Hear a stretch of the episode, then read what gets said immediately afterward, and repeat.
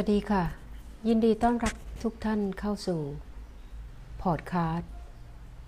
รายการภารตะนิยายคลาสสิก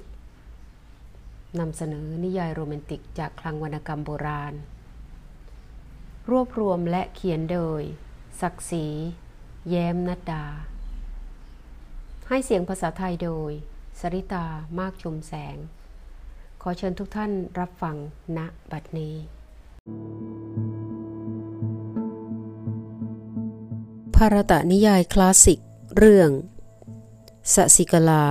ตอนที่หนึ่ง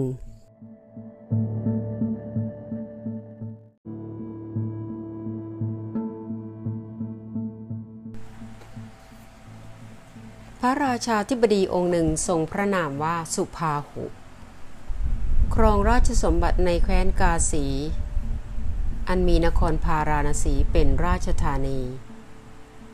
พระองค์เป็นกษัตริย์ยอดนักรบผู้สามารถแผ่ราชอาณาจักรไปได้อย่างกว้างขวาง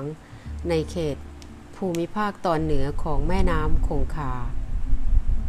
อันมีทิวเขาหิมาลัยเป็นที่สุดเขตแดน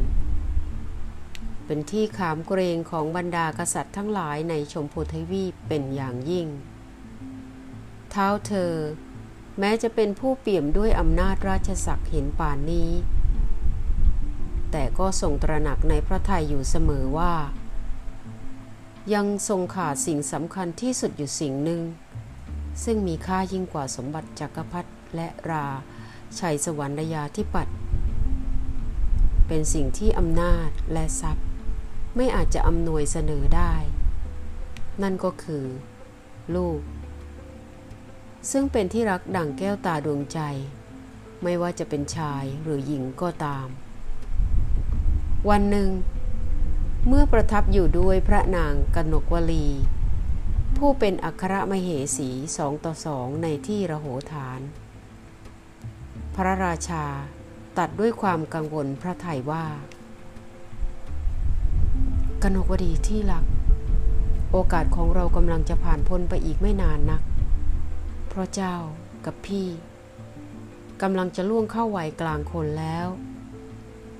วันเวลาแห่งความสดชื่นในวัยเยาว์กำลังจะถดถอยห่างไกลออกไปทุกที ลูกที่เราปรารถนาที่สุดในชีวิต ก็ยังไม่มีวี่แววว่าจะได้มา พี่ไม่โทษว่าเป็นความผิดของเจ้าหรอก แล้วก็ไม่โทษว่าเป็นความผิดของใครทั้งนั้น อาจจะเป็นเพราะพระผู้เป็นเจ้ายังไม่โปรดก็เป็นได้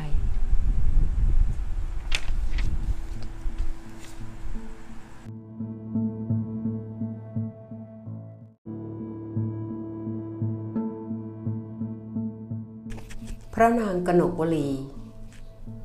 ผู้มีพระพักอันหม่นหมองด้วยความทุกข์ นิ่ง ไตรตรองอยู่ครู่หนึ่งด้วยความขัดสนพระไทย ในที่สุด ก็ตัดสินใจพระไทยเด็ดขาด กราบทูลว่า เรื่องนี้หม่อมฉันก็คิดอยู่ตลอดเวลา แต่ เมื่อไม่มีทางใดที่จะแก้ไข หม่อมฉันก็เห็นสมควร จะหลีกทางให้ทรงมีมเหสีใหม่ อาจจะทำให้ความปรารถนาของพระองค์ได้สำเร็จผล หม่อมฉันกราบทูลด้วยความจริงใจและเต็มใจ ท่านพี่จงทำอย่างนี้เถิด พี่ไม่คิดเช่นนั้น พี่รักเจ้า เกินกว่าที่จะทำร้ายจิตใจของเจ้าได้ถึงเพียงนั้น แล้วจะให้หม่อมฉันทำอย่างไร บางที เราหน้าพอที่จะพึ่งเทวานุเคราะห์ พระราชาตรัสหลังจากที่เกิดความคิดแวบหนึ่งขึ้นในที่สุด มีความแช่มชื่นปรากฏในพระพักตร์ เราจะขอพระเมตตาครองพระเทวีเจ้าเป็นที่พึ่ง นี่เป็นวิธีสุดท้ายที่เราต้องทำสองกษัตริย์เสด็จสู่เทวาลัยแห่งพระมหาเทวีอุมาไมยวตี ทรงถวายเครื่องบวงสรวงแด่พระโลกมารดา และทรงกระทำตบะกรรมด้วยความเพียรอนุกฤษ เวลาผ่านไปเจ็ดวัน ตกยามราตรีใกล้มัชชิมยาม พระนางกนกวลี ทรงเหน็ดเหนื่อย อ่อนแรง เผลอพระองค์ลงนอนฟุบหมดสติไปสักครู่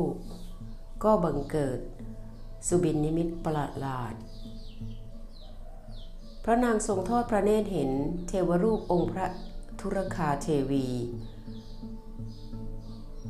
เปล่งรัศมีโอภาษเป็นนวลใหญ่ดังรัศมีจันทร์ พระเทวีทรงแย้มสวนด้วยพระพัก อันแสดงความเมตตาปราณี ตรัสด้วยสุรเสียงอันไพเราะว่า ลูกเอ้ย แม่พอใจในตบะกรรมของเจ้า ที่บำเพ็ญถวายแด่แม่ แม่จักยังความปรารถนาของเจ้า ให้สำเร็จผลในครั้งนี้ จงฟังให้ดี นับแต่นี้ไปในหนึ่งปี เจ้าจะมีลูกของเจ้าเอง เป็นลูกหญิงที่งามโสภาคยิ่งกว่าสตรีใดในพิภพและเพราะนางมีร่างกายอันแบบบาง ควรแก่การทนุถนอม จงตั้งชื่อนางว่าสสิกลา ซึ่งหมายถึงเสี้ยวพระจันทร์ เมื่อนางเจริญวัยขึ้นจักได้พบชายที่มีคุณสมบัติล้ำเลิศ เป็นกษัตริย์แห่งสุริยวงศ์สืบสันตติวงศ์อยู่ในพระมนูไวยวัสวัตลูกของนางอันเกิดจากกษัตริย์ผู้นี้แลจากเป็นรัชทายาทปกครอง แคว้นกาสีสืบไป